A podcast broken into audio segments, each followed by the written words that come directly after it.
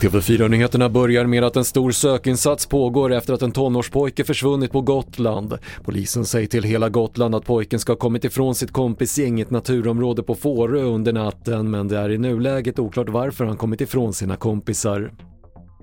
Det brinner fortfarande mycket kraftigt i Rönnskärsverken i Skelleftehamn. Räddningstjänsten varnar för giftig rök och uppmanar allmänheten att gå inomhus och stänga dörrar, fönster och ventilation. Just nu så har man gjort bedömningen att brandens själva tillväxtfas har klingat av och därmed har ju också spridningsrisken minskat något. Men läget är ju fortfarande osäkert så att man jobbar hårt med att både släcka branden men att fortsätta begränsa eh, spridningen av den. Det sa Caroline Thorén på Skellefteå kommun.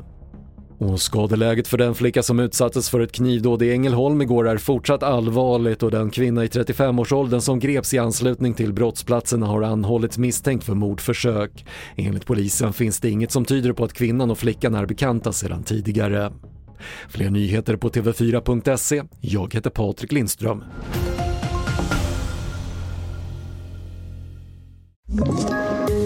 Poddtips från Podplay.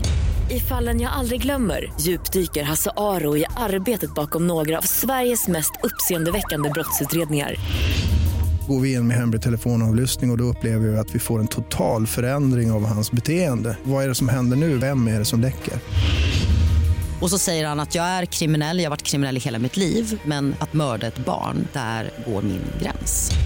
Nya säsongen av Fallen jag aldrig glömmer på Podplay.